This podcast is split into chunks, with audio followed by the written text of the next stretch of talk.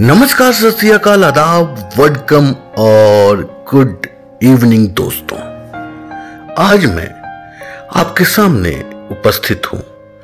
तो सिर्फ़ आपका प्यार है जो मुझे ज़िंदा रखे हुए इसमें मुख्य भूमिका मेरी पत्नी और एम टी टू थाउज़ेंड का एक स्तंभ के रूप में मेरे लिए खड़ा होना है। मैं आज आप लोगों का सुबह से ही शादी की सालगिरह के उपलक्ष्य में प्राप्त आपकी शुभकामनाओं से आत्मविभोर हो गया हूँ।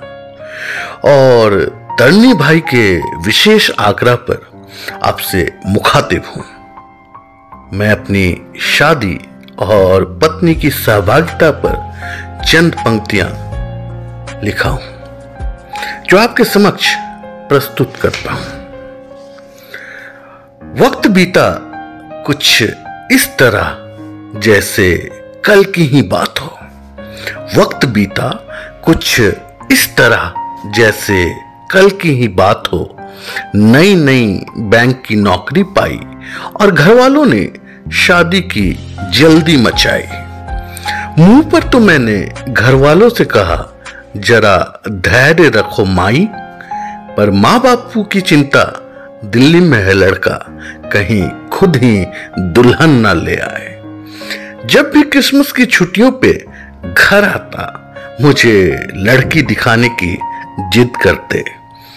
किसी तरह टाल में वापस दिल्ली पहुँच जाता। पर जब मेरे M T two thousand batch के लड़कों ने लानी शुरू की अपनी अपनी लुगाई, मेरे मन में भी सेटल होने की बात समझ में आई। फिर आया एक रिश्ता जिसे मैं ना नहीं कह पाया। माँ बाबूजी की पहले से वो जानकार थे। लड़की भी थी हसीन और सयानी। लगा कि जीवन की बागडोर इसे संभालने देते हैं, नैया पार हो जाएगी। हिल्लो जी, हो गई शादी। निभ गई उनसे और निपती रही आज भी। कितने तूफ़ान आए मेरे जीवन में, वो डटी खड़ी रही। आज भी डटी है, रोज जीवन से लड़ती है, मेरे परिवार को जोड़कर रखती है।